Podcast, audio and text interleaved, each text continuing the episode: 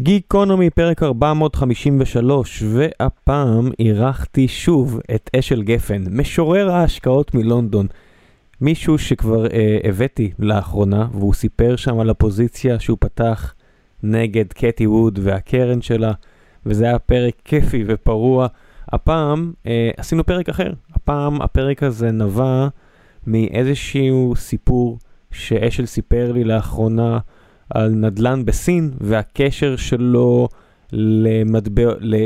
לא בדיוק מטבעות קריפטוגרפיים, למה שנקרא stablecoin, אז נכנסנו לכל העניינים האלו. זה סיפור כיפי, אין פה שום המלצה להשקעה, אין פה אה, שום כוונה לשכנע אתכם לכאן או לשם, אלא שני חבר'ה אה, שיושבים על בירה, לא על בירה, ו- ומדברים על אה, השקעות. זה כל המהות של הפרקים האלה עם אשל, אני מקווה שאני אוכל לעשות עוד הרבה כאלה בעתיד. ושוב, חשוב לי להדגיש, אף אחד מאיתנו לא את השקעות ואין פה שום כוונה לדחוף אתכם לכאן או לשם. ולפני שנגיע לפרק עצמו, אני רוצה לספר לכם על נותני החסות שלנו.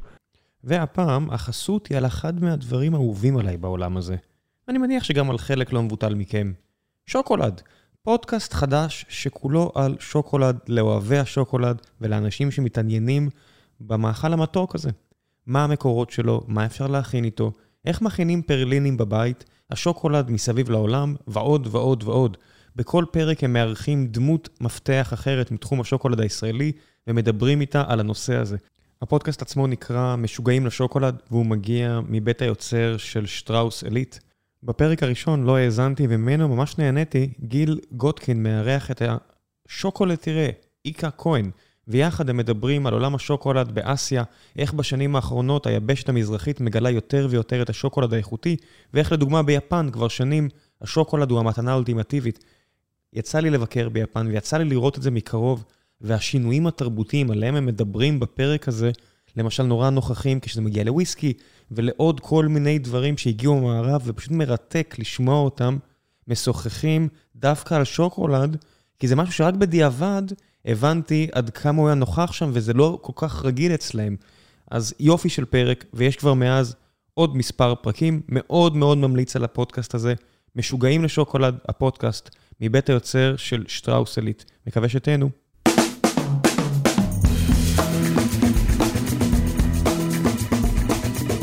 גיקונומי, פרק 453, וזה פרק מיוחד. יש לי פה את אשל גפן, בדרך כלל שאני, א' כל ערב טוב אשל. אני לרוב uh, מנסה לא להיות נורא ממוקד בגיקונומי, זו שיחה פתוחה, קשקושים, ידה ידה.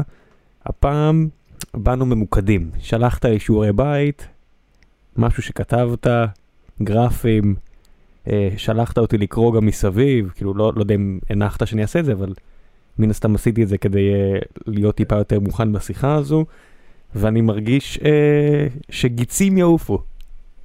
וואו. אתה, אתה עושה את זה שוב אה, לפני שאנחנו מתחילים את השיחה. אני גם מגיע בעמדה אחרת הפעם, כי אני עדיין מסתכל על RK, אני מתאר לעצמי שלא מעט מהאנשים שיאזינו לפודקאסט הזה יחכו לשמוע מה יש לי להגיד. אה, אין לי יותר מדי, אני עדיין בשורט, אם אפשר להוריד את זה כבר מהדרך. ולגבי גיצים, אני לא יודע לגבי גיצים, אה, יש כאן סיפור מורכב, אני כן שמח לשמוע שקראת, אני לא יודע אם עקבת מאז, כי עברו כמה שבועיים, שלושה, דברים אה, כן. זזו די מהר. המאמר ששלחת לי שכתבת נכתב, נכתב ב-27 ביולי, אנחנו מקליטים כעת ב-11 באוגוסט, זאת אומרת בדיוק שבועיים.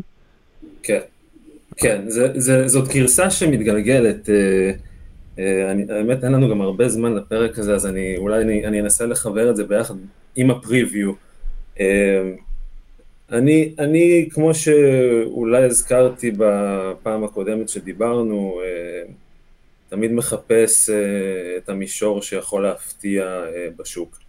ולפעמים זה בא לידי ביטוי בזה שאני שומר לעצמי מסך או מסכים עם כל מיני שמות, שאולי פגיעים יותר ופגיעים פחות בכל מיני סיטואציות ש... עלולות לקרות בשוק. אמ, וב-2019, אמצע 2019, אה, שמתי על המסך הזה אה, שם אה, סיני בפעם הראשונה, וזה קרה אחרי נפילה די מפתיעה של בנק סיני, פעם הראשונה לדעתי מזה 20 שנה באותה נקודת זמן, בבנק שנקרא באושאנג, ומה שהפתיע אז היה שהממשלה הסינית נתנה לבנק ליפול, זה, זה לא קרה לפני איזה כמה עשורים טובים, ו, וזה היה סוג של שינוי אווירה, והתחלתי לחפש אולי אתה יודע, את הטורנדו שבקצה של מעוף כנפי הפרפר שהדבר הזה עשה ב-2019. אתה יודע אבל מה ההבדל בין מעוף כנפי הפרפר לכל דבר שקשור לסין? שבניגוד למערב, הפרפר הסיני העדין קשור בחוטי משי כל הדרך עד ל- ל- למשרד של שי ז'ינפינג. שעם כל הכבוד, הפרפר הסיני אני לא קונה את, ה, את הכאוס שבו. זאת אומרת, אני בטוח שיש בו מרכיב של כאוס, בכל זאת, לא יודע מה, עשרה אחוז מהאוכלוסייה של העולם, או חמישה עשר אחוז מהאוכלוסייה של העולם, והמון קפיטליזם משתולל, אבל אחרי שקראתי מה שאתה שלחת, ותכף תמשיך לספר על זה, אני, אני מרים כבר דגל ראשון ש... כל מיני דברים שקרו בחצי שנה האחרונה, אני חושב שהם קשורים, ואני חושב שיש פה איזשהו ניסיון אה, להתמודד עם מה שאתה הולך לדבר עליו. אוקיי, אוקיי, אז, אז זה פנטסטי, אני שמח לשמוע, אה, זה גם, אה, אולי זו גם נקודה טובה ל, ל, להגיד כמה מילים לפני שאנחנו מתחילים לדבר אה, על שמות ספציפיים. אה, לי קל יותר להגיע הפעם אה, לפודקאסט הזה מהסיבה הפשוטה שאין לי פוזיציה, לא לכאן ולא לכאן. באף אחד מהשמות שאנחנו מדברים עליהם, רובם נסחרים בהונג קונג, וסיפור מעניין, יכול להיות שיש לי פוזיציות בדברים אחרים שמתקשרים אליו, אבל כל השמות שאנחנו מדברים עליהם כאן רחוקים ממני באופן עסקי, וכמובן שזה שום דבר שנאמר כאן לפחות על ידי, אולי, אולי לך יש חדשות לספר לי, אבל לא, אסור שיתפרש כקצת השקעה, בסך הכל סיפור טוב ומעניין, והאמת ש... רציתי לבדוק, כי בפעם, בפעם הקודמת שדיברנו, אחרי שדיברנו, היו כמה חבר'ה שפנו אליי ואמרו לי שבטוויטר כבר מדברים על, על כל מיני דברים שקשורים בקטי ווד ושאני צריך להיכנס לשם יותר, אז, אז אני לא, לא, לא עשיתי יותר מדי שיעורי בית על מה שקורה בטוויטר, ואני יודע שעכשיו דברים כבר, העניין הזה נהיה יותר פופולרי, אז גם שם כנראה שמדברים עליו כבר יותר מבעבר, אבל בעברית לא מצאתי כלום. אוקיי? אז לפחות את השירות הזה של אה, לייבא איזושהי פיסת חדשות אה, מעבר לים, אני חושב שאני יכול לעשות כאן. אה, ושוב, כמו במקרה ההוא עם ארק שלא היה הצעת השקעה בשום מובן, גם כאן אני חושב שזה בסך הכל זו הזדמנות טובה לשמוע סיפור מעניין ואולי לפתוח את העיניים למשהו עם השלכות אולי הרסניות בעתיד. אז זה ככה כדי להחזיק את המאזינים בעניין. סגרנו סוגריים, חוזרים ל-2019, הסינים אה, נותנים לבנק ליפול משהו שהוא נדיר לא רק בסין, אלא באופן כללי בעולם. בארץ לדוגמה אין חוק שמח, שבאמת יש אה, איזשהו ערובה לפקדונות שלכם, אבל הקריצה של הממשלה הישראלית ומשרד האוצר הישראלי והבנק המרכזי הישראלי הוא אין דבר כזה שבנק ייפול, עלינו. גם אם זה לא חוק וגם אם זה לא כתוב בשום מקום, עלינו. בסין קרה, בנק נפל 2019. כן, ונפל ב-2019, ולפני שאני uh, חוזר לזה, אני גם רוצה להגיד שאני לא מומחה בכל מה שקשור בשוק ההון הסיני או ברגולציה הסינית, אז יכול להיות שדברים שאני אומר כאן הם לא 100%, אני מתאר לעצמי שיהיו אנשים שידעו קצת יותר ממני, uh, אז הכל כאן בגדר uh, הנחה. למעט, מלבד העובדות אה, של דברים שקרו בפועל, אה, עד הנפילה של אותו באושנג, באושנג אה, הממשלה הסינית אספה משהו כמו קרוב לשלושה טריליון דולר ממכירת קרקעות למפתחי נדל"ן. ומפתחי נדל"ן התמנפו יפה מאוד כדי, כדי להשיג את אותן קרקעות, היו כמה רפורמות אה, בסין לפני כן, אני לא אכנס לזה יותר מדי, אבל אה, מעסיקים נהגו אה, לספק מגורים לעובדים, ואז הסינים בעצם ביטלו את החובה הזו, והרבה נדל"ן ודירות בעצם יצאו לשוק ב discount מטורף, אז, אז השוק עצמו צמח מאוד. רק כדי לסבר את האוזן, בכל זאת יש כמה מספרים שצריך לציין, שהרפורמות שאתה מדבר עליהן מתחילות תחילת שנות האלפיים. ומחירי אה, דירות קופצים שם תוך אה, מספר שנים ב-6x בין 2002 ל-2006, המון המון כסף אה, בגלל בעצם flipping houses, בעצם אנשים אה, סוחרים בדירות האלו, כסף נכנס, הכלכלה הסינית גואה, וכל המעברים האלה של דירות מהממשלה למעסיקים, מהמעסיקים לאנשים פרטיים, יוצרת אה, עליית ערך עצומה במחירי הדירות, ו, ומגפת בנייה, לא יודע אם מגפה זה המילה הנכונה, אבל בונים שם המון. נכון, ו- ואפילו להתרכז טיפה יותר בטווח מסוים, בין 2002 ל-2006 מחירי אה, נדל"ן בערים המובילות בסין עלו בסדר גודל של פי 6, אה, ואז הגיע המשבר אה, העולמי, אה, דברים אה, טיפה נרגעו, אה, אבל ב-2009 אה, הונפקה אה, נערת הפוסטר של המסמך שכתבתי והשיחה כאן, והיא אברגרנד. אברגרנד, למי שלא מכיר, אחת החברות הסיניות הידועות בעולם שהיא לא עליבאבא, טנסנט, כל הטכנולוגיות שאתן, שמעת, שאתם שמעתם עליהן או אתן שמעתם עליהן. אברגרנד, ענקית נדל"ן, שמחזיקה נדל"ן בגודל של, לא יודע מה, אחוז מצרפת כלשהו. כן, אפילו, אתה רוצה יותר מספרים, אז זה שני, פי שניים וחצי מהשטח של פריז.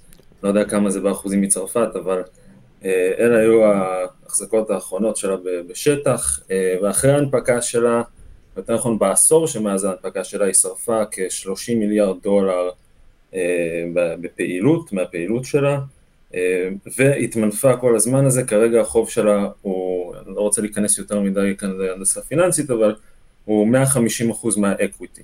זה נקרא גירינג ריישיו, אפשר לחפש את זה באינבסטופדיה, זה די, די פשוט, אבל זה אומר שהחברה מאוד מאוד ממונפת, ובמספרים, אם אתה לוקח את החוב נטו של הקצר והארוך וגם מוסיף את ה-accounts payables, שאומנם לא צובר ריבית, אבל זה כן כסף שצריך לצאת החוצה בטווח הקצר, אז אנחנו מסתכלים על 190 מיליארד דולר, שמשהו כמו מחצית ממנו אמור להיות משולם ב-12 החודשים הקרובים, ויש בעיות. עכשיו, חשוב לסייג, האג"חים והמניה של אברגרנד והחברות הבנות שלה נסחרות ב distress כבר תקופה יפה.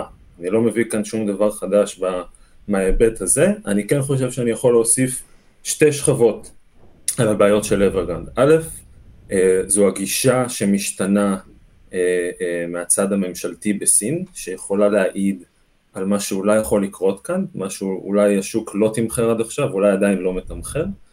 והשכבה השנייה היא הקשרים שאולי נולדו בין אברגרנד לגוף אחר, מהצד האחר לחלוטין של עולם, עולם שוק ההון תקרא לזה, או ההשקעות, תכף ניגע בו.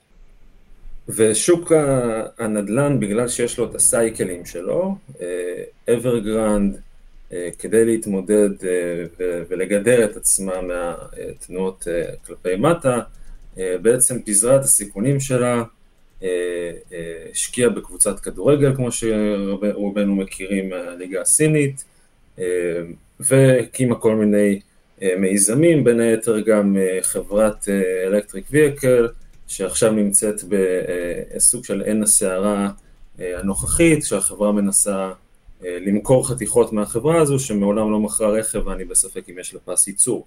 אה, הוואלואציה שלה כבר ירדה מאזור ה-95 מיליארד דולר ל-20, פעם אחרונה שבדקתי, וזה היה בתקופה של כמה חודשים, ו- ועל זה מסתמכת החברה כרגע בניסיונות שלה לחלץ את עצמה מברוך הנזילות שאליו היא נכנסה.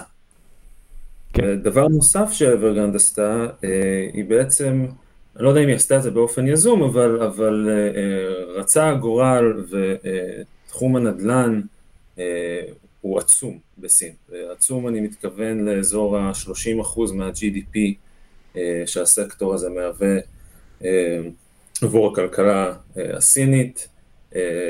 ההישענות של הבנקים והמוסדות המממנים בסין של חברות שמפתחות נדל"ן ובונות היא לדעתי חסרת תקדים, אה, מזכירה אולי בפוטנציאל השלילי שלה את הקשר בין, ה, בין וול סטריט והמערכת הפיננסית בארצות הברית לשוק הנדל"ן המשגשג ופורח שלה לפני המשבר. ו, ו, ובעצם אברגרנד מוצאת את עצמה במצב שבו היא כמעט, כמו שהשם שלה אומר, too big to fail, אברגרנד. אבל הסינים שינו את ה-approach, כמו שציינתי קודם, ויצאו בתחילת השנה הזו עם מיזם שנקרא שלושת הקווים האדומים. שלושת הקווים האדומים זה בעצם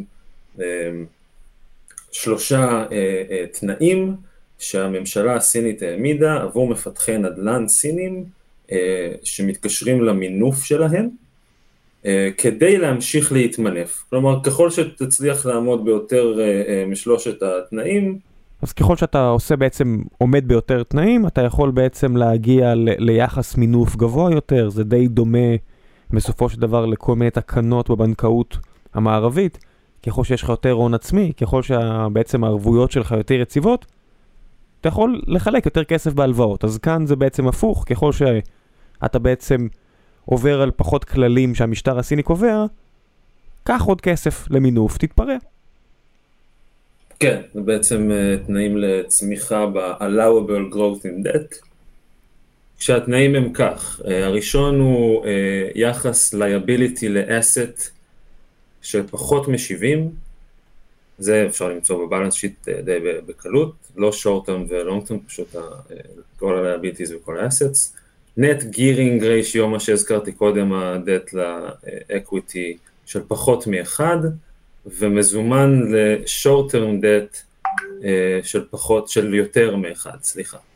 עכשיו, כשמסתכלים על אוורגרנד ומשווים את המצב שלה לכל אחד מהקווים האלו, אז ה-liability ל-asset ratio שלה שאמור להיות uh, מתחת ל-70 נמצא על 85 סדר גודל של, ה net gearing ratio שלה הוא באזור 150 אחוז, והתנאי הוא פחות מ-100 אחוז, וה-cash to short term debt שלה הוא על 0.47 ואמור להיות גבוה מאחד. כלומר היא לא עומדת באף אחד משלושת התנאים שהממשלה הסינית אה, הגדירה, אה, כדי בעצם להגדיל את המינוף שלה קדימה.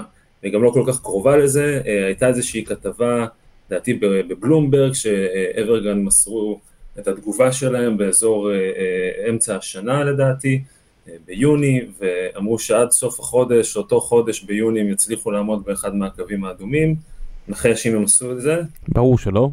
כן, כי אני מסתכל על המניה שלהם כבר כמה שבועות. או, יפה. בסדר, מה, לא, אתה לא יכול להכין אותי ככה לפרק כמה שבועות מראש בלי שאני אתחיל לרחרח.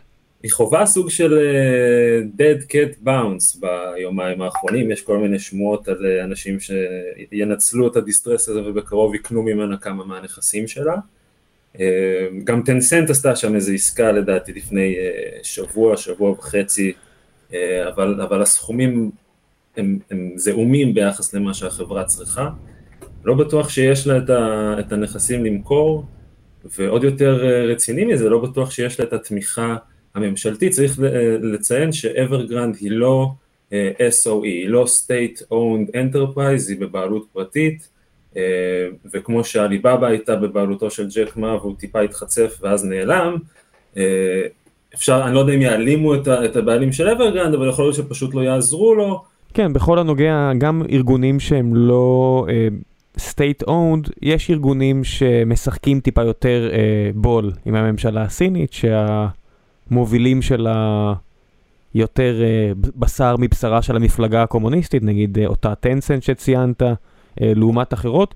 לא שזה מבטיח משהו, כמו שראינו עם אותה טנסנט שעכשיו מלקים אותה בכיכר העיר על כל מיני דברים כמו מיליוני ילדים שמשחקים יותר מדי שעות במשחקים שלה, אבל it is what it is. אתה יודע, יש חברות שיותר קרובות לצלחת ויש חברות ש... פחות, כמו שראינו עם ג'ק מה ואליבאבא, כמו שציינת.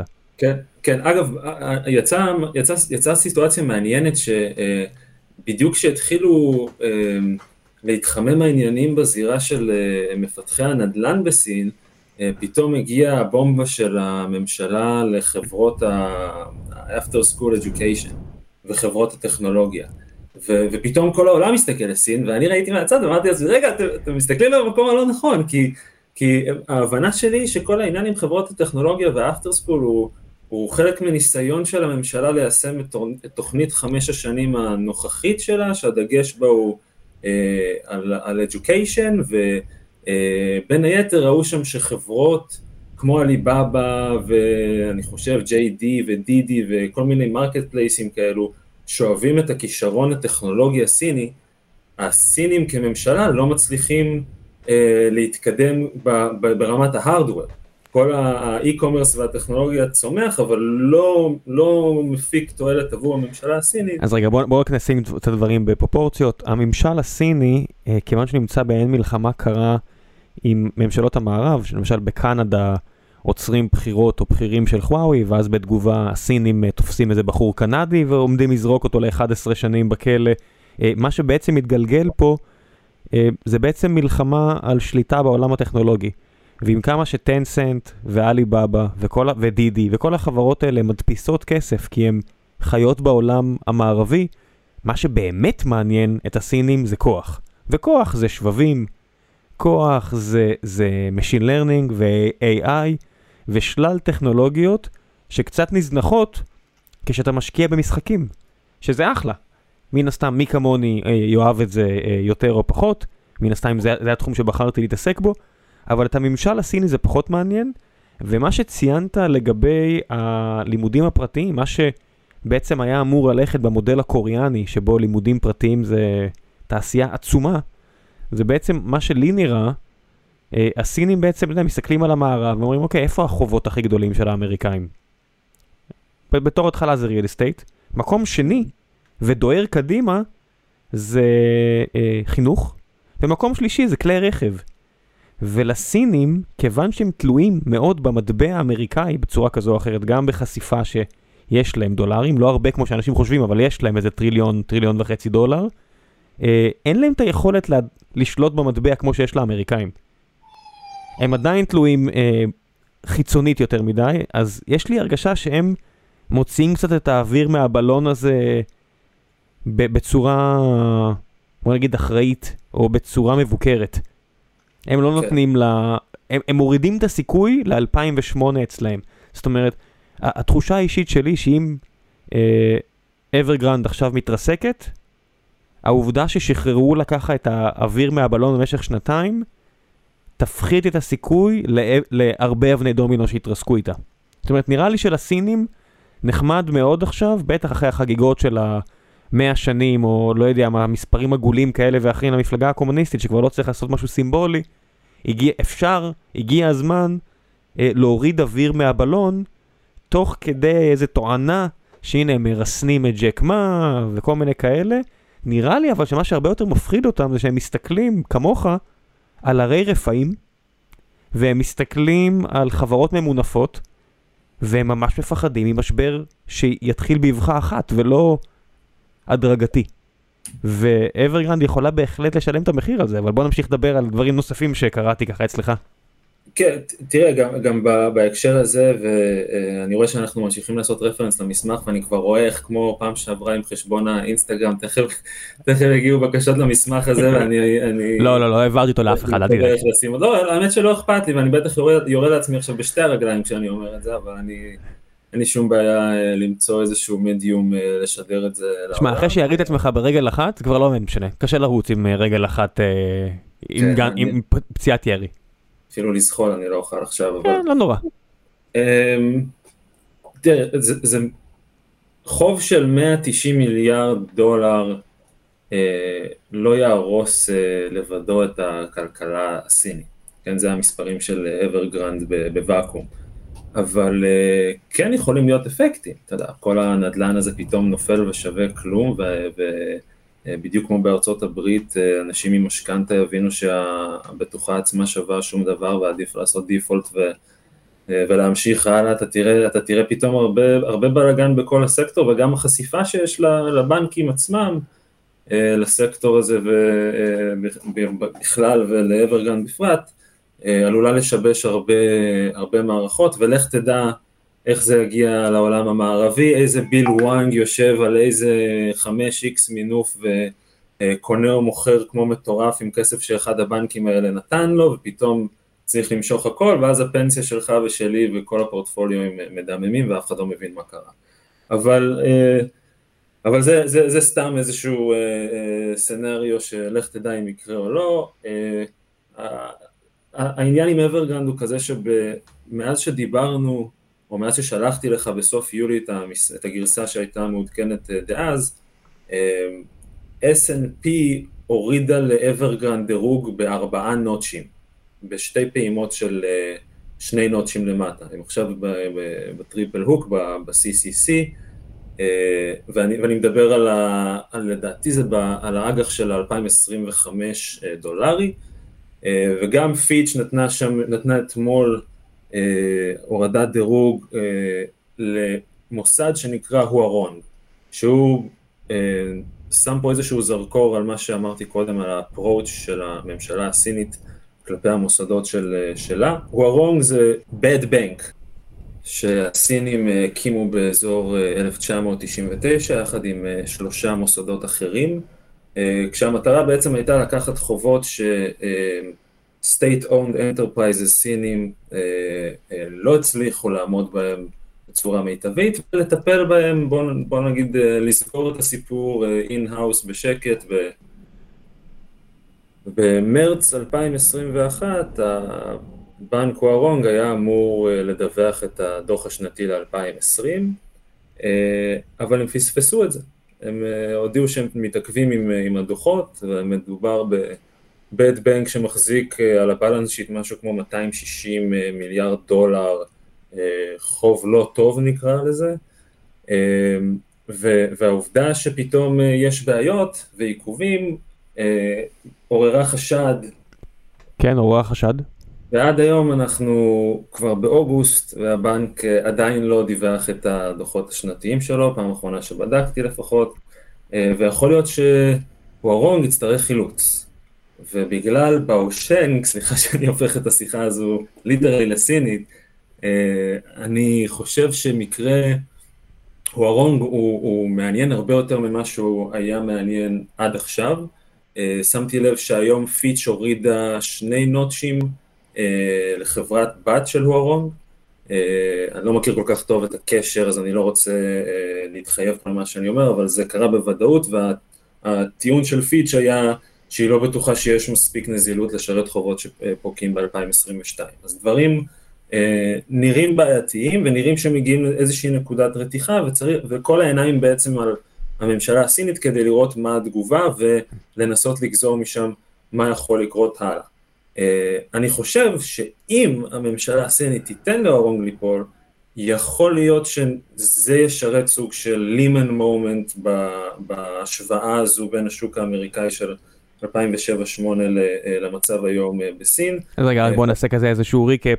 אתה בעצם אומר, אורונג אה, נופל, וזה כאבן דומינו הראשונה יכול להוביל בעצם לשלל אבני דומינו אחרות שקשורות לנדלן הסיני, ומכאן אברגרן זה רק עוד חתיכה אחת בפאזל הזה שסובל ממינוף יתר ומבועת מחירים כזו או אחרת שלא באמת מייצג את היכולת של החברות האלה לשרוד הפתעות כמו בנקים נופלים שקשורים למימון שלהם או לקווי חמצן האשראי שלהם. כן, אני חושב שהוארונג יכול להיות עוד סוג של משל אה, לגישה הסינית כלפי חברות אה, ובנקים סינים, ואם הסינים מרשים למוסדות גדולים וממונפים שהסתבכו פשוט ליפול במקום לחלץ אותם, אז העין חוזרת חזרה לאברגרנד ולאחיותיה לשוק אה, הנדל"ן הסיני, יש עוד כמה חברות בבעיות אה, מאוד דומות. אה,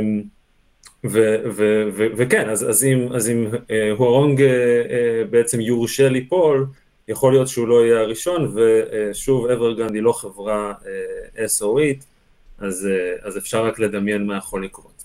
וזה נטו סיפור נחמד על משהו שקורה בסין, יש הרבה כתבות עכשיו ברויטרס ובלומברג, זה הגיע לנקודה ש...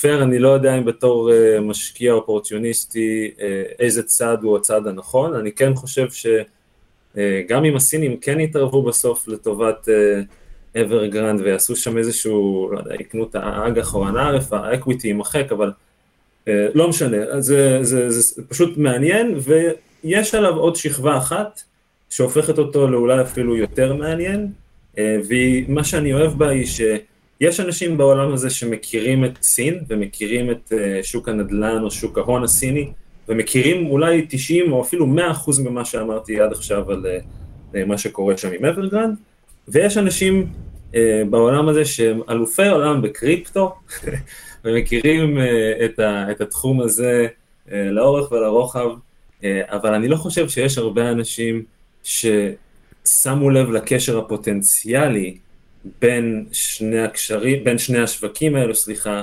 וגם השם של אברגרנד שמשורבב פנימה. זה היה השלב במאמר שלך, שזה היה קצת כזה כמו From Dusk Till Dawn של טרנטינו ורודריגז, שזה אומר כזה, רגע, יש פה ערפדים? ופתאום אתה מתחיל לספר לי על stablecoin ועל חשיפה, אמרתי, או, זה הגיוני. אז, אז מה בעצם אה, היה לי שם מעניין? ספר לי. אה, תראה, אני, אני גם, לצערי, אני לא, אם, אם אני לא מומחה בסין, אז אני... עוד פחות. פי אלף לא מומחה בקריפטו אה, או ב stablecoins, אבל... אבל אני כן מומחה ב- בלחפור כשצריך, ואם יש משהו מעניין אז, אז אני שמח uh, לבדוק אותו. Um, ו- ו- ובעצם אני רוצה לקשור את הסיפור הזה ל stablecoin שנקרא תתר. Tether, stablecoin, אני לא, אתה רוצה אולי להסביר בעצמך מה זה, יכול להיות שאתה עושה את זה יותר טוב ממני. לא, לא, לא, לך על זה, לך על זה, אני... Hey, תודה רבה. כן, אני עם, עם כל הכבוד עדיין אה, קראתי והחכמתי מאצלך, לא, הכרתי את המונחים, אבל אני מודה שתמיד בסכומים הגבוהים שמסתובבים סביב stablecoins וסביב המרות של קריפטו, אתה תמיד מחפש את השימוש. זה לא יכול להיות רק ספקולציה. והשימוש הטריוויאלי הוא פשיעה, אבל זה לא מעניין, כי אין באמת פשיעה בהיקפים כאלה. ואז אתה אומר, אוקיי, יש פה גם שימושים שהם פשוט פיננסים נטו. ואף פעם לא חשבתי על, על שימוש בקריפטו בשביל להיכנס לשווקים שלא רוצים שתיכנסו אליהם. כן, כן, ואני לא יודע אם זה אפילו המקרה, אז, אז אני ממשיך לספר את זה מנקודת מבט של מתבונן, אז רק נעשה איזשהו אישור קו קטן למאזינים שפחות מכירים. Tether זה סוג של stablecoin, stablecoin זה בעצם נקרא לזה מכשיר למסחר בקריפטו, אם אתה מחזיק דולר בכיס ואתה רוצה להפוך אותו לביטקוין, אז יכול להיות שאם אתה עושה את העסקה הזו פעם אחת והולך לישון שנה, אז זה לא רלוונטי עבורך, אבל האנשים שיותר עסוקים בתוך עולם הקריפטו, ההבדל במהירות במסחר בין דולר לביטקוין או קריפטואים אחרים לבין stablecoin ים לקריפטואים הוא כן משמעותי, ולכן אנשים בעולם הקריפטו לוקחים את הדולרים הקשים והטובים שלהם בכיס וקונים איתם בעצם טוקנים כאלו שנקראים Tether או שמות אחרים ומשתמשים בהם אחר כך כמו אסימונים בקזינו כדי לקנות כל מיני מטבעות קריפטו אחרים. עכשיו, כשתתר מקבלת את הדולר שלך ראם ואמורה לתת לך תתר, זה קצת יזכיר את, ה, את הפודקאסט על RK ואיך העולם ההוא של ה-ATFים עובד, אבל כשהיא לוקחת ממך דולר היא צריכה לתת לך תתר, וזה אומר שהיא צריכה להדפיס אותו יש מאין בגדול. והרגולטור, שכן קיים כנראה בתחום הזה למרות הסקפטיות של רובנו, רוצה, ש... או היה רוצה שחברה כמו תתר תוודא שבכל זמן נתון יש לה מספיק רזרבות דולריות ביחס כמובן של אחד לאחד עם, עם אותו מטבע מודפס שלה שמסתובב שם בשוק, כדי שאם אתה תחזור ותגיד, היי, סיימתי את הפאן בקזינו, אני רוצה את הכסף שלי בחזרה, אז יהיה להם את הכסף הזה לתת לך. ולכן יש, יש גם מסחר כמו שער מטבע, בין תתר לדולר, הוא פיקסט על 1.00004, משהו כזה, מאוד יציב. כן. נקודות בודדות, רק בשביל מי ששואל למה זה לא אחד, זה בכל זאת צריך לגזור פה איזשהו קופון על ההמרות האלה, אה, מסיבות תפעוליות כאלה ואחרות, בסוף צריך, מישהו צריך לנהל את הסיפור הזה, למה בכלל להשתמש ב stablecoin? כי להעביר תתרים זה לאנשים מסוימים יותר קל מאשר להעביר דולרים. לאנשים שהכל אה, נקי וחלק ופשוט, להעביר דולרים זה קל.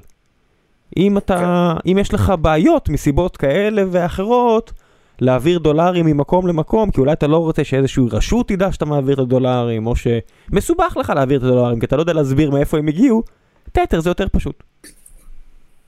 נכון, והרבה זמן רגולטורים, אה, בעיקר אמריקאים לדעתי, אה, לחצו על תתר שתחשוף את הרזרבות שלה. לאן הדולרים האלו של ראם ואשל ואנשים אחרים אה, הולכים, איפה הם יושבים, באיזה מכשירים, האם הם פשוט יושבים ככסף בתוך כספת או חשבון בנק מסוים, או שהם עובדים שם בחוץ בכל מיני דרכים אה, אה, ומולווים ל-third parties.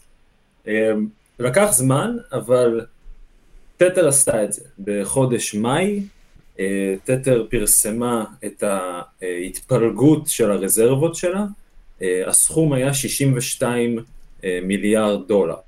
אה, חשוב לזכור את המספר הזה, תכף תבינו למה, אבל בהתפלגות שתתר אה, פרסמה ל-31 במרץ 2021, אה, הייתה הפתעה לכל מי שהסתכל שם, כולם ציפו שכמות נכבדת תהיה בקאש, או דברים שמאוד מאוד דומים לקאש, אבל בפועל רק שלושה אחוזים היו מגובים בקאש, שאר ה-60 ו...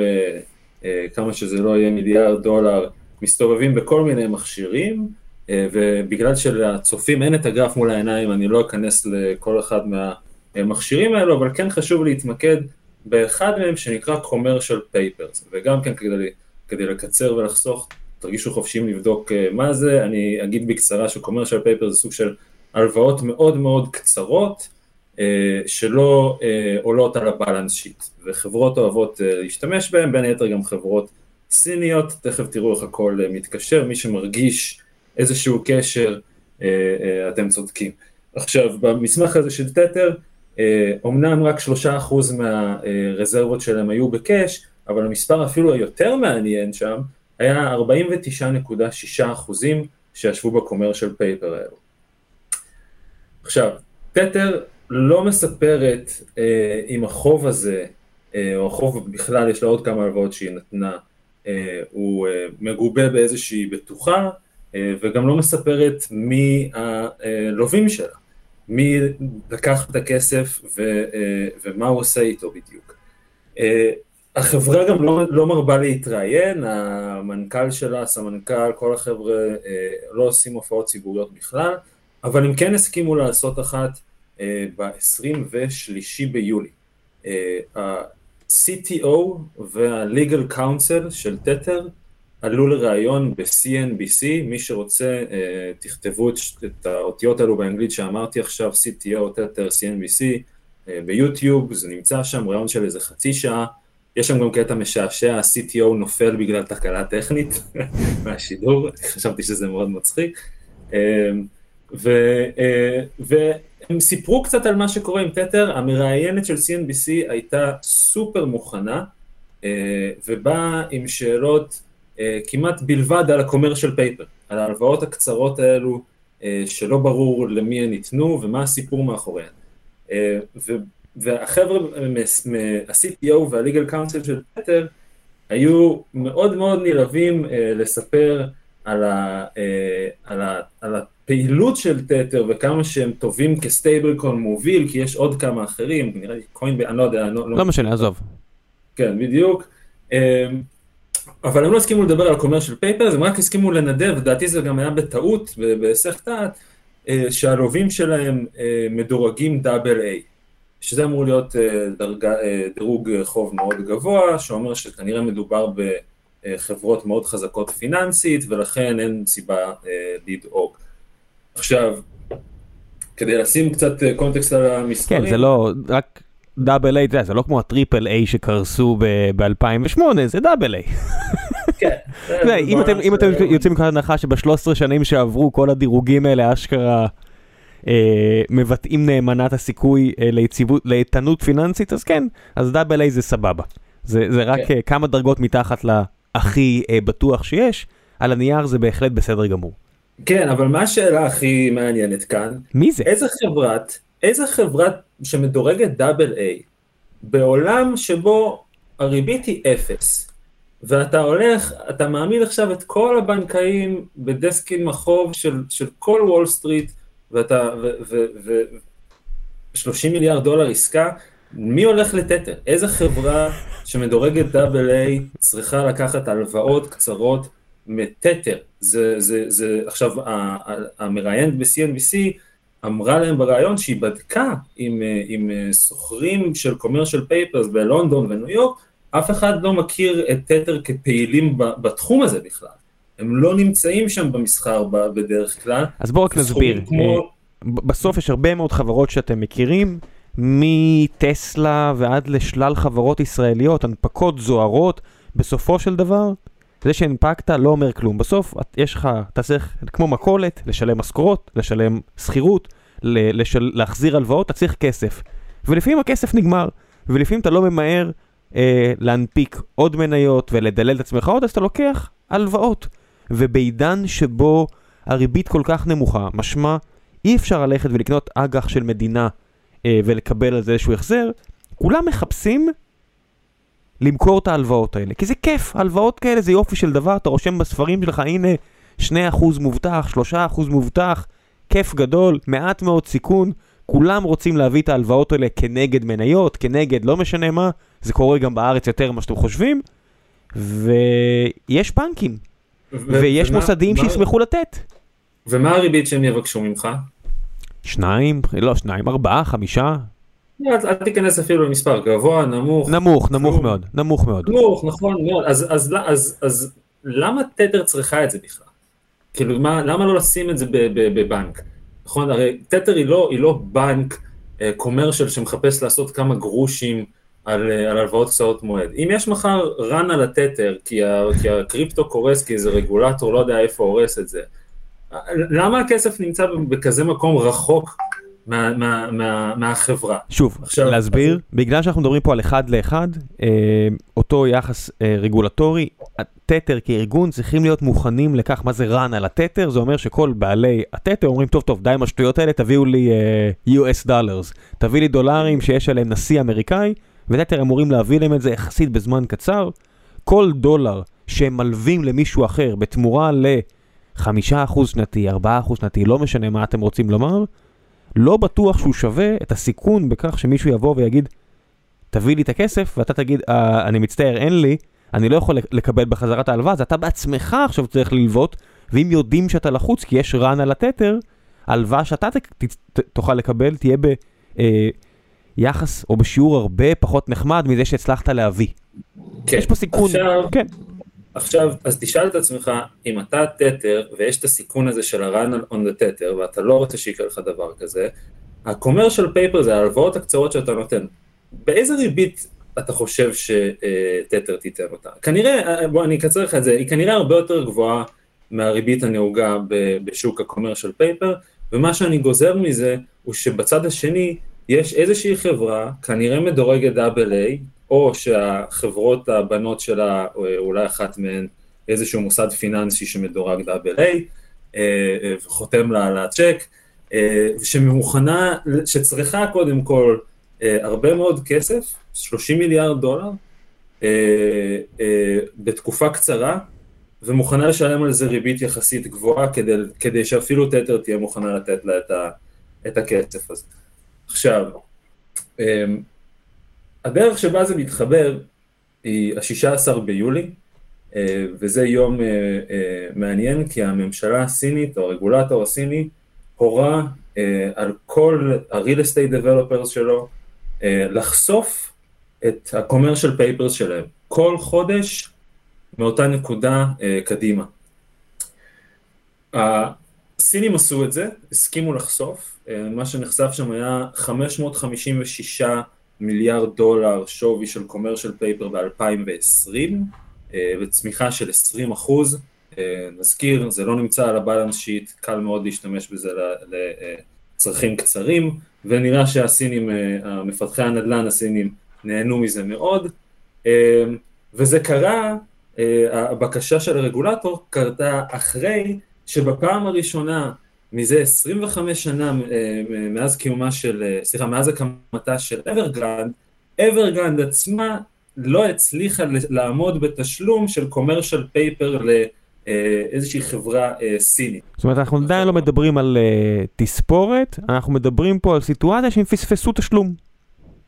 כן, כן, בפעם הראשונה מזה הרבה זמן, אגב, תשלום מאוד קטן, 630 אלף דולר, סדר גודל כזה, אבל, אבל זה קרה. ואז פתאום הרגולטור הסיני אמר, חבר'ה, בואו תראו שנייה מה אתם עושים בקומרשל פייפר, ואז נחשפו המספרים, אמ, ו... אה, אני, אני מת על ו... זה ש, שבסופו של דבר זה בני אדם, ואירחתי את אה, ירום אריאב, והוא סיפר על זה שבמשברים פיננסיים כאלה ואחרים, נגיד ב-2008, הם זימנו את הבוסים של לאומי ופועלים, הוא סוגר את הדלת והוא אומר, והוא מבקש מהם, תסתכלו לי בעיניים ותגידו לי שלא עשיתם פולישטיק. תגידו לי מה עשיתם עם הכסף, למי הבאתם, איך הבאתם דברים שאנחנו לא יודעים עליהם, תוציאו פה הכל עכשיו. ואני מת על הרגעים האלה, שאתה יודע, שיושב איזה בכיר בממשל הסיני, ששמה זה לא... נעשה לכם נו נו נו בדה מרקר. כן. זה אני תולה אותך מהביצים שלך אם עכשיו אתה משקר לי, ואני לא צוחק, ליטרלי מהאשכים שלך, כדאי שתגיד לי עכשיו טוב מאוד מה עשית עם הכסף. כן, כן, זה כנראה שככה זה, זה באמת עובד שם. אה, ומה שמעניין הוא שבאותה התקופה אה, אה, ש Evergrande לא, לא הצליחה לעמוד בתשלום ואז איזשהו בנק הקפיא לה את אחד ה deposit שלה, זה היה באזור חודשי מאי-יוני, תתר המשיכה להדפיס הרבה מאוד תתרים, וזה מעניין כי בתקופה הזו הביטקוין נפל מהשיא שלו באזור אפריל, צנח משהו כמו 50 אחוז, והיית מצפה שזאת תהיה סוג של אינדיקציה לכך שהשוק מתקרר ואנשים אולי יוצאים החוצה יותר מאשר נכנסים פנימה, כי הביטקוין הוא, הוא הקינג והוא זה שאחריו עוקבים גם המטבעות האחרים, לפי הבנתי לפחות. אבל תתר המשיכה להדפיס עוד 15, סכום של 15 מיליארד דולר מאז שהביטקוין התחיל ליפול, ועד שהסינים ביקשו מהרגולטורים להראות את הקומרשל פייפר שלהם. שם פתאום תתר עצרה את ההדפסה שלה. אה, וזה, וזה מעניין, אה, השאלה היא למה, ראיתי שלאחרונה היא חזרה להדפיס, אני עדיין מנסה להבין איפה זה מתקשר לכל הסיפור אה, הזה בנקודת הזמן הנוכחית, אבל אני חושב שיכול להיות ש Tether הבינה שה collateral, הבטוחות שמגבות את ההלוואות, שלדעתי נמצאות אצל מפתחי נדל"ן סינים ואולי גם אצל Evergrande, בעצם impaired, בעצם השווי שלהם נמוך יותר, ואולי כדאי להפסיק לחלק להם כסף או תתרים באיזה צורה שזה לא, אה, שזה לא עובד, אה, ולכן ההדפסה אה, נעצרה. וזה הופך ליותר מעניין, כי באותה כתבה מה-16 ביולי, שגרמה לי ללחוץ על הגז קצת יותר עם המסמך הזה, והבנתי שפתאום הדבר הזה שאני מעדכן פעם באיזה חודש, כשיש לי טיפה זמן, פתאום הופך להיות יותר מעניין, אה, היה שהסכום של אברגן החזיקה בקומרשל פייפר נחשף, והוא היה 206 אה, מיליארד יואן, אה, ומלבד העובדה שזה היה גבוה באיזה 20-30 אחוז מהסכום שהיא החזיקה ב-2019 באותו מכשיר, אם תעשה את ה-conversion, אז בדולרים אנחנו מדברים על 31-32 מיליארד דולר, שזה אותו מספר שתתר מחזיקה בקומרשל פייפר לפי המסמכים שהיא פרסמה אה, במאי. כן. אה, ומלבד זה חשוב גם אה, לציין שבתחילת יולי פיץ', שוב סוכנות הדירוג הזו, יצא עם איזשהו מסמך שמדבר על הסיכון הסיסטמטי שסטייבל אה, קוינים אה, אה, מהווים לכלכלה העולמית לדעתי, משהו, אני לא, אני לא רוצה לצטט, אל תפוס אותי במילה, אבל, אה, אבל כן היה שם אזכור ל-commercial papers, ולא רק זה, אלא גם לאלו של תתר, אחרי אותו מסמך שתתר פרסמה, ופיץ' בעצם חוששים או מבטאים חשש במסמך שלהם, שה-commercial paper, ההחזקות האלו יכולות להיות הרבה יותר גדולות אה, ממה שהפריים מרקטס בארצות הברית מי הריג'ן מעריכים, ולכן מהוות סכנה מאוד גדולה אם יהיה איזשהו commercial paper sell-off, או run על התתר כמו שדיברנו מוקדם יותר. וזה מעניין כי, כי, כי למה? מאיפה פיץ' באו עם, עם מסמך ש, שמאשים את תתר והקומרשל פייפרס שלה, אה, מה הם לא קנו בהסברים של תתר, אה, מה אולי הם יודעים, אה, אני רואה שהם כן מורידים דירוג לחברות נדל"ן סיניות, קצת מוזר לראות את חברות הדירוג, דירוג האשראי מגיעות אולי בזמן, והן לא מגיבות מאוחר מדי, אני זוכר איזה מקרה משעשע שמודי'ס הורידו לאנרון את, ה, את הרייטינג רק אחרי הבנקרפסי. מה זה אחרי הבנקרפסי? אחרי שהמנכ"ל שלהם אומר לעיתונאי, אני לא מדבר איתך יותר, אתה לא איש נחמד. מה אתה שואל אותי על הכנסות? כן, כן, קרה עשור וזה. כן. אה, בקיצור, מה שאנחנו רואים פה זה שהעמדת לא מעט אבני דומינו מעניינות על אה, קצה התהום.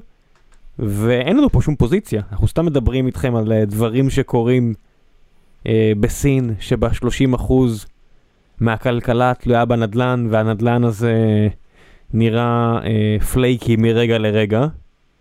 והנה גם uh, חשיפה ל stablecoins כאלה ואחרים, והממשל הסיני מרים, מרים את ידו ומתחיל לכפכף את כל מי שמרים את הראש יותר מדי. זה הכל הולך ומתכנס לאיזה קרשנדו שלא ברור עדיין מי הוא, מה הוא ואיך הוא יישמע. אבל יכול להיות שאם Evergrande באמת אה, אה, תיפול, אז אחד, אחת ההשלכות שיהיו לה תגיע גם לשוק הקריפטו, ומשם זה יכול להתפזר עד אה, לכיס של כולנו. אז זה, זה פחות או יותר הסיפור, אה, מה שכן קורה בפועל כרגע בסין, אה, וגם אה, השכבות אה, שאפשר להוסיף עליו.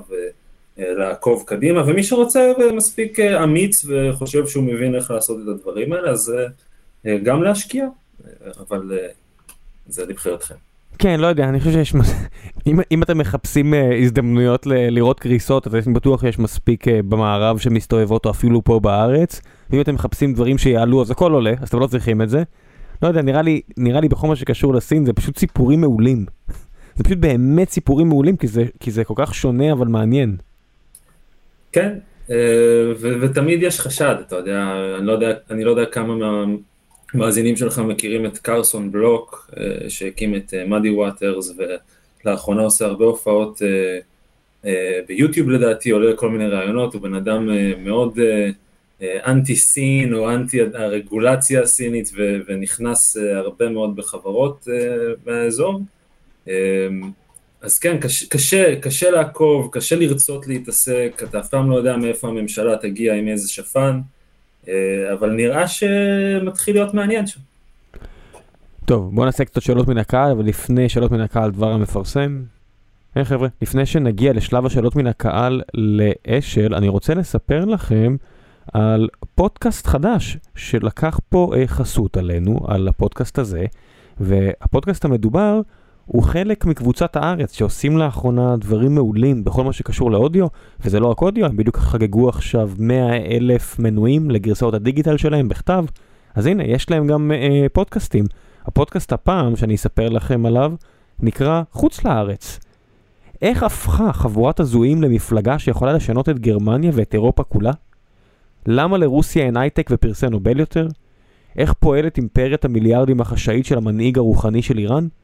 חוץ לארץ הוא פודקאסט חדש מבית, מבית הארץ, המסקר מדי שבוע סיפור חדשותי אחד מהעולם הגדול. פרשנויות, תחקירים ומומחים מהארץ ומהעולם, בהגשת רחל גולדברג, פרק חדש מדי יום חמישי. ניתן להאזין דרך אפל, גוגל וספוטיפיי. שומעים שזה הארץ. איכות, זה לא מילה גסה. אני אישית ממליץ מאוד, זה אפילו בחינם, אה, ואם אתם רוצים גם לצרוך את שאר התכנים שלהם, אז תשלמו קצת. למה לא? Uh, אני חושב שזה חשוב לשמור על תכנים ברמה גבוהה בשפה העברית. ועכשיו, בחזרה לפרק עם אשל גפן, מקווה שאתם נהנים. אוקיי, יש פה כל מיני אנשים uh, שככה מחזיקים מקלות, וכמו שפתחת, שואלים, נו מה, עם uh, מים קאטי והקריסה המובטחת, איזשהו אפרים. כן. Uh, מה אני יכול להגיד? כולם יודעים איפה ארקיי נסחרת, זה היה וולטילי מאז שדיברנו, עלה יותר ממה שירד, היו איזה יומיים שזה סגר מתחת ל-100 ברצף ואז המשיך חזרה למעלה, אבל אני, אה אגב רציתי לבקש סליחה בפרק הזה מפלוריסטם, ראיתי שקטי נפטרה לחלוטין מכל ההחזקות שלה, או מוכרת כל יום לפחות שם, כי המשכתי לעקוב.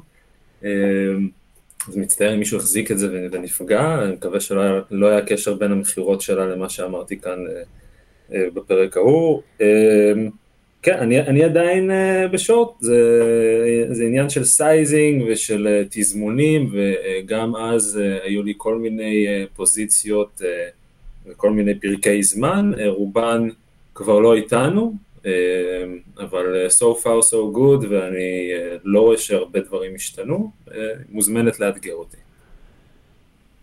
מורי אמיתי שואל, האדמו"ר ג'ים צ'אנוס כבר מדבר הרבה שנים על כך שסין זו בועה, כולל בסרט The China Hustle. אני לא יודע אם אתה מחזיק פוזיציות שורט מול חברות סיניות כמו שאתה מחזיק מול טסלה או החזקת מול טסלה, אבל אם כן אתה כנראה מפסיד הרבה שנים כמו מול טסלה, השאלה היא איך נכנסים בכלל לפוזיציה מול שחקן כמו סין, שיכול אה, לרמות ולשנות את המספרים לטובתו? אז אני לא יודע מה זה שחקן כמו סין, אה, חברות סיניות נסחרות אה, בבורסות מערביות. בוא נגיד ההאשמה הזאת היא האשמה אה, מאוד חמורה. אה, איתי זאתי, זו השאלה.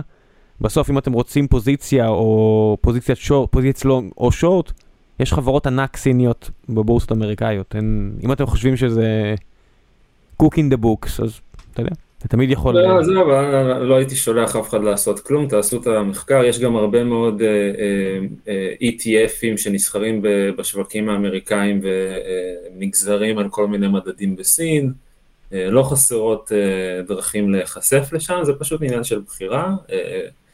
אני עדיין לא, לא התפתיתי.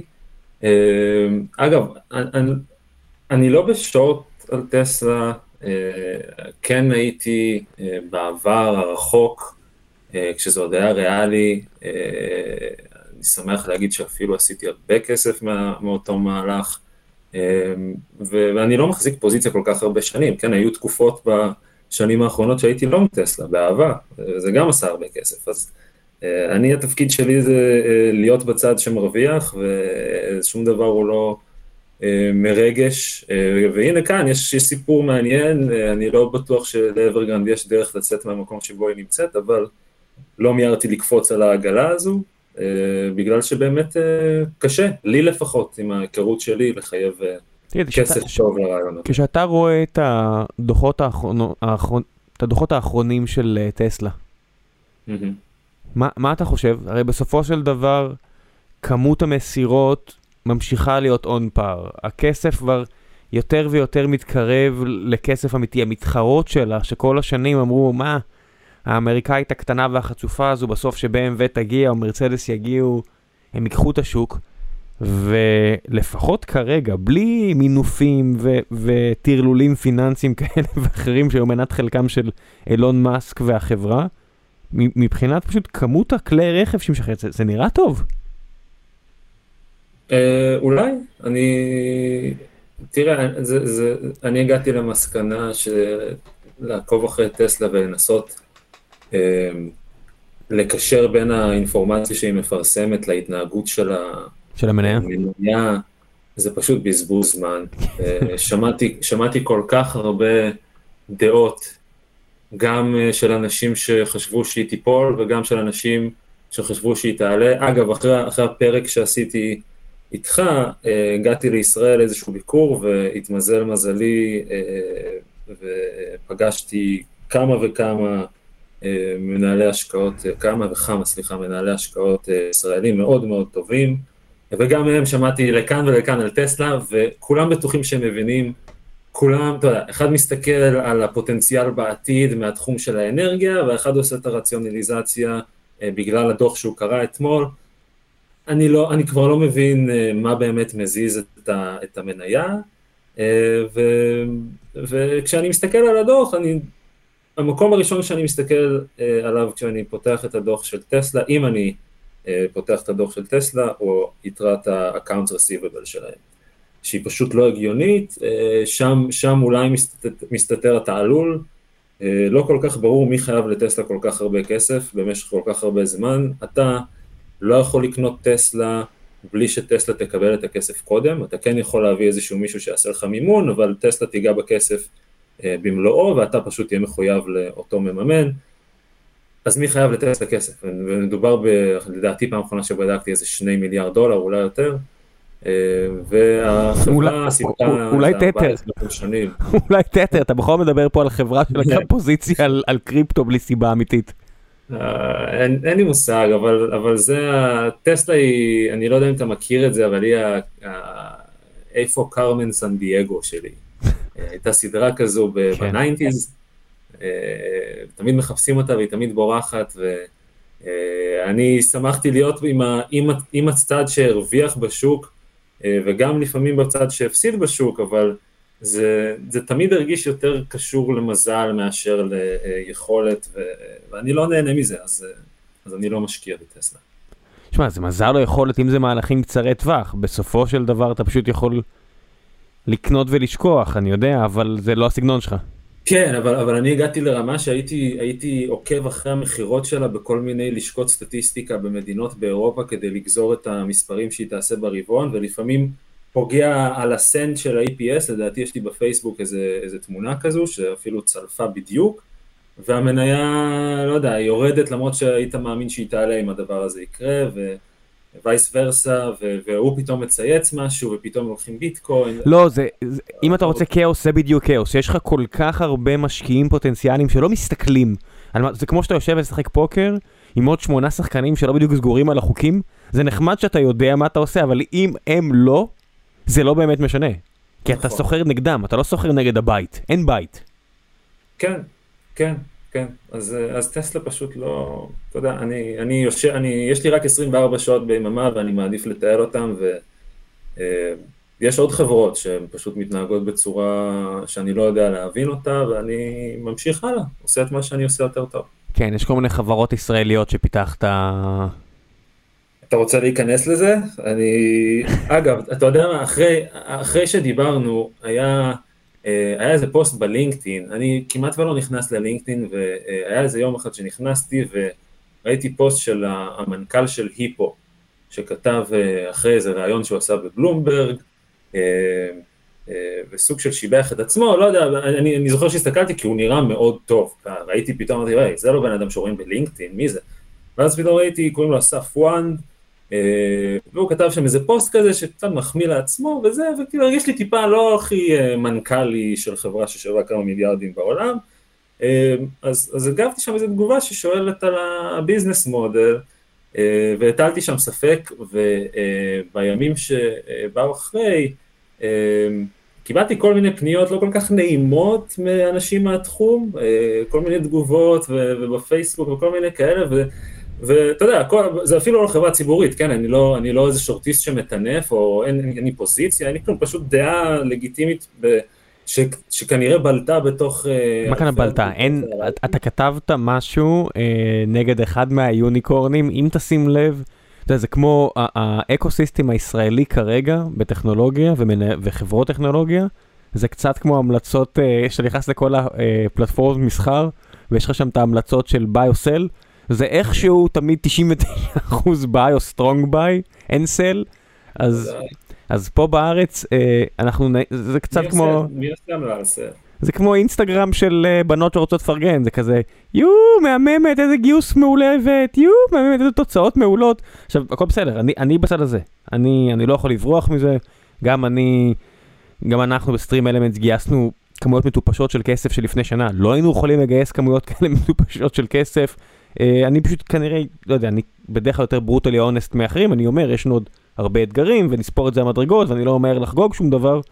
אה, אבל כן, זה שאתה שלחת שם בלינקדאין של הבחור מאיפו שאלות עסקיות אמיתיות, אין דברים כאלה.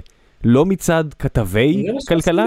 לא, מה אני אמור לעשות בלינקדאין? להגיד מזל טוב, בשביל זה יש פייסבוק, אינסטגרם. לא, זהו, זה גם לינקדאין.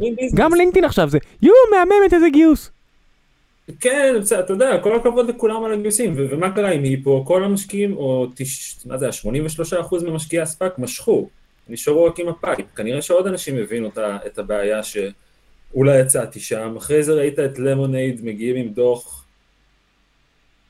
אגב, אני ב-short, אה, עדיין short למונייד, עדיין short פייבר, כל מה ש... אני חושב שהזכרנו את שני השמות האלה שם. כן, אני אגיד במאמר מוסגר ש- some of my best friends וכו', ואחד הבוסים של למונייד, לא שי, יגיע לפרק בקרוב, אז זה יהיה פרק שהוא נטו על ניהול טכנולוגי, זה לא קשור לצד העסקי של החברה. אני אעשה אותו, אני אבוא גם. אתה תשב בקהל ותגיד יופי יופי עם הניהול ספרינטים האלה שלך, תגיד מה עם כסף, כמה אתם מוכרים? כמה פוליסות אתם מעבירים למבטחי משנה, זאת השאלה, זה מה שמתחיל להיות מעניין שם. אבל עזוב, אני לא רוצה להיכנס יותר מדי, אני, אני בעד שהחברות האלו יצליחו, אבל, אבל, אבל השוק משחקים לפי החוקים של השוק, ואני בצד שעד עכשיו נהנה יותר מהתנועות של המניות, ואני, שוב, זה אף פעם לא אישי, כן, ברגע שמשהו נראה טוב בתור, בתור קנייה, אני שמח לשים את הכסף ולקנות. כרגע בשוק, אתה יודע, באופן כללי זה, זה, לא, זה לא היה אז כשדיברנו בפברואר, והנה היום ראיתי שגם ספוטיפיי וגם וויקס אחרי הדוח שלהם, ב-52 week lows, אנחנו, אתה יודע, שאלת אותי אז אם נגמרה החגיגה וזה בא לי משום מקום, ואני לא מתחרט על מה שעניתי, אני כן חושב שהגענו לתקופה מעניינת של, ש-value investing חוזר להיות מעניין ורלוונטי, יש כל מיני השקעות. כן. שby definition מגינות עליך מפני... כן, אנחנו עכשיו עשר וחצי בערב, עוד חצי שעה, עשר וחצי בערב שעון ישראל, עוד חצי שעה יסתיים המסחר בארצות הברית, יסגור יום עגום למדי לחברות ישראליות. וויקס נופלת בכמעט 20 אחוז, סימילר ווב נופלת כמעט 20 אחוז, טאבולה נופלת 6 אחוזים, אבל שוב, Don't cry for me ארגנטינה, כי אלה חברות שעדיין, אתה אומר 52 week low, אבל... אם ניקח כמה שנים, זה עדיין באיזשהו bump מטורף, כולל פייבר, לא, כולל אחרות.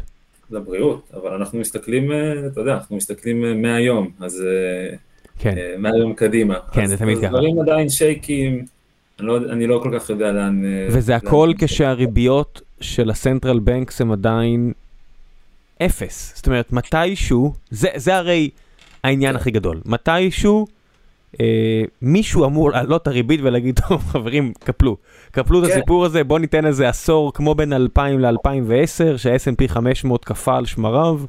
אה, זה, זה נכון, משהו כזה, זה היה איזה עשור כזה שלא לא היו עליות במדד, כי, כי מה לעשות, אתה יודע, אתה לא יכול באמת רק לנפח ולנפח את הבלון, אה, כי זה לא עובד ככה. ברגע שאיבדת קשר מהכלכלה, צריך לתת לאנשים אפשרות לעשות משהו אחר עם הכסף שלהם. כן, ואני רואה שהבכירים בפד אה, באמת מאותתים כבר כמה שבועות, כמעט כל יום לשוק, אה, המילה tapering אה, נמצאת בפה של כולם, שזה צמצום הרכישות של האג"חים וכולי. כן. ואני חושב שזה ימשיך להיות מאתגר going forward, אה, ולכן אה, יותר נוח לי להחזיק אה, פוזיציות שורט על חברות שגם לא מרוויחות כסף ומוכרות בעיקר חלום, וגם, אתה יודע, לך, לך ללמונייד, תבדוק את ה-insider trading שלהם, insider trade, סליחה, בחודשים האחרונים, כולם מוכרים. כולם. Some of my best friends, מה שנקרא מייקל אייזנברג, ו... שלא לא best friend, אבל מישהו שאני מאוד... אז למה שאני לא אמכור? אז למה שאני לא אמכור? מה, לא, יותר מזה? לא, לא, כי יש, אם נהיה כנים, יש פה שיקולים אחרים. זאת אומרת, אם אני עכשיו אה, שי או דניאל שרייבר, בסופו של דבר, אם 95% מההון שלי הוא עכשיו מניות למונד, יש היגיון בכך שאני אוריד את החשיפה שלי. זה לא כמו אם אתה לא תמכור או לא תמכור. זאת אומרת, מבחינתם, כן, כל הכסף שלהם זה זה עכשיו. אבל אתה מפרסם דוח ששם אותך במקום כזה חשוד, אז אתה אומר, אוקיי, יכול להיות שזה היה כי רצית קצת כסף, אבל יכול להיות שאתה גם מבין לאן זה עולה. לא יודע, שוב, זה הכל לכאורה והכל פייר פליי, זה הכל מידע שנמצא... אין פה מה לכאורה, מה שאמרת עכשיו זה עובדה. היה דוח, ואם תסתכלו, אה, ואם תסתכלו על, אה, על אה, מה קרה עם חברות כאלה ואחרות, אתם יכולים לראות שדניאל, המנכ"ל של אמונייד, מכר מניות באיזה 80 מיליון דולר כשהמניה הייתה בשיאה, ב-160 דולר, זה עובדה. זאת אומרת, אין, הוא לא יכול להסתיר את זה, אתה חייב לדווח על הדברים האלה. אתה יכול לקחת הלוואה כנגד המניות האלה, אם אתה רוצה כסף בלי לספר לאף אחד, אבל אם אתה רוצה לממש, אתה צריך למכור, וכולם רואים את זה. אז כן, זה, כן. הדברים שאתה אמרת עכשיו זה עובדות. אה, מייקל, דניאל, שי, כולם מכרו בעשרות לא, מיליוני דולרים. בוא נגיד שזו לא התזה, ואני לא רוצה לשים uh, את העיניים שלי בכיס של אף אחד. חד משמעית לא. אני, אפילו שונא לעשות את זה, אבל uh, זו אחת הבדיקות שעושים לפעמים, כשמנסים לה, להבין מה... היה עכשיו איזשהו ספאק שהונפק לא מזמן בשם קטפולט, שהנפיקו עם פרוג'קשנס מטורפים, היה שם את הדק, המצגת של ה-IPO, אה, הבטיחה ערים ונפלאות, ובדיווח הראשון שלהם אתמול הם הורידו את כל התחזיות באלוהים יודע כמה אחוזים, המניה נפלה איזה 60 אחוז והם המשיכה היום, ו... אז, אז הדברים האלה קורים כל הזמן, וכל הספאקים האלה, והאופורטיוניזם הזה שנמצא בשוק, ואתה, ראיתי איזה נתון אה, לפני כמה ימים שמשהו כמו 45 מה-60, מ-60 הספאקים האחרונים שהונפקו בארצות הברית נמצאים אה, מתחת לעשרה דולר היום. אז, אז יוצא קצת אוויר, או שיש איזושהי סקפטיות בשוק לגבי כל ההתנהלות של חברות שמיהרו לנצל את הווליואציות הגבוהות, ושוב, הכל פייר, הכל בסדר, אבל, אבל מותר, גם, מותר גם להיות נגד הדבר הזה, וכל עוד זה מגובה במחקר ואתה מאמין במה שאתה עושה, אז אין בזה שום דבר לא בסדר. כן, רק, רק כדי לתקף את מה שאמרתי לפני כן, למי שמחזיק באיזושהי דעה שהמדד יכול רק לעלות, אז כן, ה-S&P 500 רק עולה אם אתם מסתכלים מספיק מרחוק, אבל היו 13 שנים, שאם תיקחו מהשיא של 2000 ועד 2013, אם קניתם בשיא של 2000, לקח לכם 13 שנה לחזור לאותו שיא, אחרי ש... ובשיא השלילי זה כבר היה במינוס 50 אחוז. כן, זה גם קורה לפעמים, אין מה לעשות, העולם... הוא לא רק up and to the right. בוא נעשה שאלה אחרונה ואני אשחרר אותך אה, לעשות אה, מחקר באסיה. אה, עדי קול דיזינר שואל, אה, מדוע סוחרים אקטיביסטים מסוימים מדבררים את העמדות שלהם, כאשר ברור שזה לא, דור, לא תורם לרווחיות הפוזיציה? אה, אני א', לא כל כך בטוח שאני מבין בדיוק uh, למה הוא מתכוון, אני, אני, אם אני מבין אז, אז, uh, אז זה לא תמיד uh, לא תורם לרווחיות. כן, הרבה פעמים זה חלק מה, מהטקטיקה של לנסות לגרום כן. למפולת, זאת אומרת אתה מספר הנה תראו כן. את המחקר שעשיתי, החברה הזאת היא פיור בולשיט, uh, אתה יודע זה ממש, יש חברות שבאמת זה לא... לא יודע מה, למונד, שאתה אומר, תקשיבו, יש מולם אתגרים והם צריכים לפצח אותם וידה ידה, יש חברות כאלה ואחרות שאתה אומר, תקשיבו, אין פה כלום. אני לקחתי הימור נגד, are you with me, כזה. כן, הש, השאלה אם זה, אם זה האקטיביזם, אם זה האקטיביזם ש, שדובר עליו, כי יש, יש שורטיסטים ויש משקיעים כמו אליוט למשל, שקונים פנימה כדי לעשות שינויים ולסחוב את שאר בעלי המניות על הגב שלהם, וכשהם מודיעים את זה, אני זוכר שהם עשו את זה עם בזק בזמנו, אני התפתיתי ונפלתי ביחד איתם. ו, אה, וכשהם מכריזים שהם, אה, אתה יודע, מחזיקים פוזיציה גדולה והם כאן כדי להישאר ויש להם תוכנית כדי לעשות שינויים, אז זה מבורך, הרבה אנשים אוהבים את זה, כי, כי לרוב זה קורה בחברות מנומנמות, אה, ש, שהיו בסוג של under performance תקופה, והמניה הייתה שקטה, זה קרה עם טוויטר, הם נכנסו שם באזור ה-20 דולר אחרי שהמניה הייתה בין ה... לא יודע, 14 ל-20 דולר range, תקופה ארוכה מאוד, בזמן שפייסבוק ושאר הסושיאל מדיה עלו, ומאז טוויטר בתנופה מאוד מאוד יפה על הגב של, אה, של אליוט, אז זה סוג אחד של אקטיביזם, אה, סוג אחר זה אנשים שאו שורט או לונג, אבל נכנסים, מגיעים לראיון בטלוויזיה ומודיעים לעולם מה הדעות שלהם על חברה מסוימת, אתה יודע, אפשר, תעשה אחד ועוד אחד, תבין בדיוק למה הם עושים את זה, אני לא כל כך אוהב את זה כי, כי אין להם שום סיבה לתת לי את המידע הזה בחינם, ואם זה... אנליסטים שלהם או הם עצמם שעבדו קשה כדי, אני, אני לא אוהב לקנות, אם זה מגיע אליי דרך התקשורת אז זה כבר מאוחר מדי, אה, זה מאוד מאוד נחמד לראות אותם לפעמים ולנסות לשמוע או לגזור בין הדעות שלהם על, את, על ה, את הדרכים שבהן הם מסתכלים על, על חברות, אבל את הבטם ליין שיוצאת להם מהפה ברעיונות האלה אני בדרך כלל זורק אה, לפח, והיא גם בדרך כלל לא עוזרת יותר מאיזה שפיץ אה, כזה או אחר אה, אה, ליום אחד במדינה. יפה, יפה מאוד. המלצות מהכיוון שלך. קראת, וואו. ראית, שמעת משהו טוב לאחרונה? מה זאת, מותר לי להמליץ בכלל? אני... ברור, מה זה? תעשה מה שאתה רוצה, אין לי רגולציה. לא, אתה יודע. כן, יש משהו סופר מעניין. Uh, התלבטתי גם כשכתבתי בפייסבוק, שמצאתי את הדבר, ה... אני חושב שמצאתי את הדבר המעניין הבא. אגב, זה היה בגלל שבאותו יום תתר uh, uh, נלקחו לחקירה. זה לא הזכרתי קודם בזה, אבל, אבל ה-SEC התחילה איזה, איזה criminal investigation לגביהם, ואז אמרתי לעצמי, אוקיי, יכול להיות שזה it's going down בקרוב. אז, אז שם חשבתי שאולי דברים... Uh, uh, יתחילו, אבל חוץ מזה יש עוד איזה סיפור מאוד מעניין שקורה עכשיו בארצות הברית, שמתקשר לבצורת אה, שתוקפת כבר אה, תקופה ארוכה מאוד את האזור הדרום הערבי, מדינות אריזונה, קליפורניה כמובן, גם בנבדה וניו מקסיקו. אה, ומתפתחת איזושהי סיטואציה שאני מאוד מאוד מאוד אוהב, כי, כי היא לא סיטואציית שוק, היא לא חברת טכנולוגיה עם חלום, והיא לא איזשהו שם מוכר. אה, זה פשוט סיטואציה מאוד נחמדה, כי אה, יש רשות בארצות הברית שנקראת The US Bureau of Reclamation, והיא סוג של רשות שעוקבת אחר מאגרי המים בארצות הברית, ויש לה את הסמכות להכריז על מחסור. והחודש הזה, לדעתי אפילו בימים הקרובים, הרשות הזו אמורה להכריז על טיר 1 שורטג' בלייק מיד, לייק מיד זה אגם שנמצא בנבדה והוא מקור המים הכי גדול אה, בארצות הברית, והוא מתייבש. אה, עובר בו הקולורדו ריבר שיורד למטה לאריזונה, וה-Bureau of Reclamation הזו, ברגע שהיא מכריזה שהאזור עובר לדרגה 1, דרגה 2, דרגה 3 לשורטג', ההקצאה של המים שקיימים בו משתנה. והמדינה שעומדת לחטוף, ואני מתכוון לזה, לחטוף אה, ברגע שה-Bureau of Reclamation יכריזו Tier 1 shortage, וזה קורה any day now, ואני מניח שזה בסבירות של 100%, יכול להיות אפילו שיכריזו אה, Tier 2 shortage לשנה הבאה, ההקצאות החל מינואר הקרוב אה, יחתכו, ואריזונה תחטוף מזה מאוד.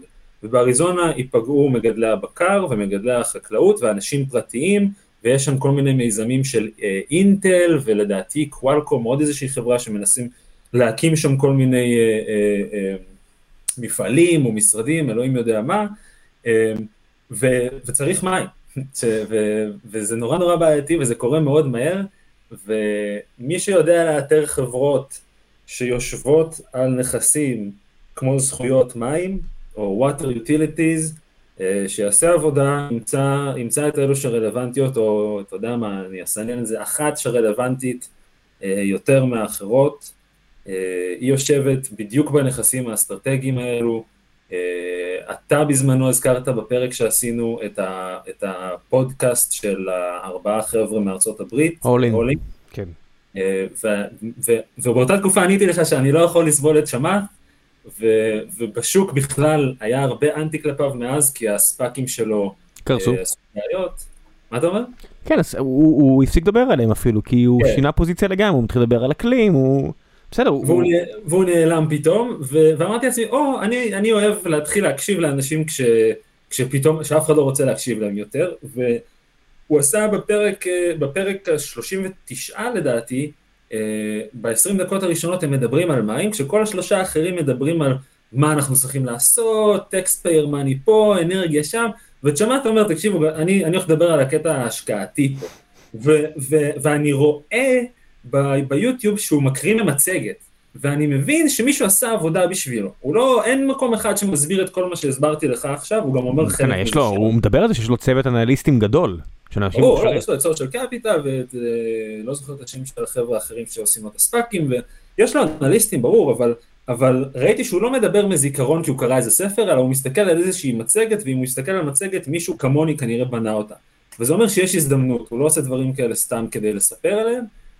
אמ, ואני נמצא היום בסיטואציה שאני כמעט משוכנע במאה אחוז, ש-social capital של צ'מאט יושבים באותה חברה שאליה אני עושה את הרפרנס, אה, וזה מאוד מעניין, אני חושב שיש פה גם אה, היבט של special seats וגם היבט של value investing, החברה גם די נחמדה, היא מאוד קטנה, קצת וולטילית במספרים שלה, אבל כן רווחית, ו...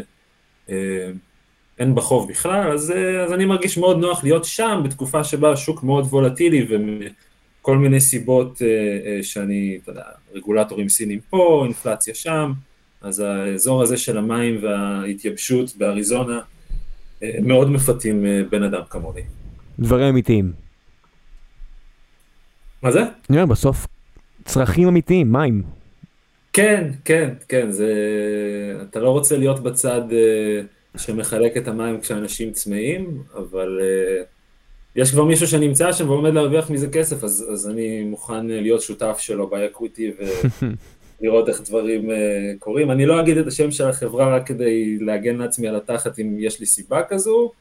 Uh, תבדקו, מי שרוצה לכתוב לי, בבקשה, אני מקווה שזה לא יהיו הרבה כאלה ששרדו את כל השעה ומשהו שאנחנו מדברים. אה, תנסו, אולי, אולי אני אענה אה, בפייסבוק או איפה שזה לא יהיה. יפה. תודה רבה, אשל. תודה לך, תודה לכל מי שהקשיב, אה, שאל שאלות, אני, אני חייב להגיד גם, גם לך, הפרק ההוא היה הפעם הראשונה שדיברתי, וזו הפעם השנייה, וזה בהחלט מרגיש יותר נוח הפעם. כיף גדול לראות מה הפעם הראשונה עשתה, באמת יצא לי להכיר ו... להיחשף לבני אדם אה, מאוד חכמים ומאוד אה, מעניינים, אה, נתן לי פוש ברמת ההשראה שלי ללכת קדימה, אני חושב ש... אגב, as we speak, היום באמת קיבלתי בשורות מאוד משמחות מההיבט המקצועי, אז התקופה הקרובה אמורה להיות עסוקה ומעניינת ומאתגרת גם עבורי, ואני חושב שחלק מהביטחון הזה גם מגיע בין היתר מהמפגשים והשיחות שהיו לי אחרי אותו פרק, אז תודה גם למבקרים וגם למבקרים אה, אה, היותר נחמדים, אה, וזהו, ואני שמח שכולם למדו, והלוואי ש-RK באמת תיפול ותהיה פה closure מאוד, היחיד שעדיין לא מרוויח מהפרק הקודם זה אני, אז כאילו, זה יהיה מאוד נחמד. שנייה, שנייה, שנייה, שנייה, תן לי להוסיף כזה, שנייה. in the money והרבה, הכל בסדר. בבקשה, ביי אשל. להתראות.